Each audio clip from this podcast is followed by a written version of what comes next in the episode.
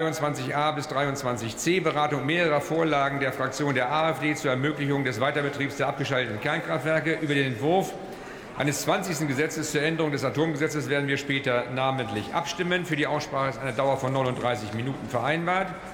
Ich bitte die Kolleginnen und Kollegen jetzt zügig die Plätze freizumachen.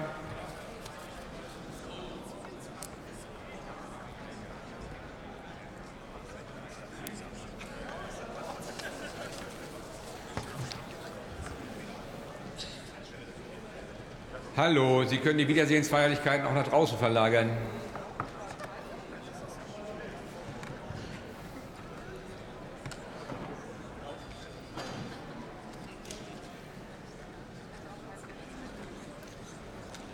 So, ich eröffne die Aussprache und erteile als erstem Redner dem Kollegen Dr. Rainer Kraft, AfD-Fraktion, das Wort.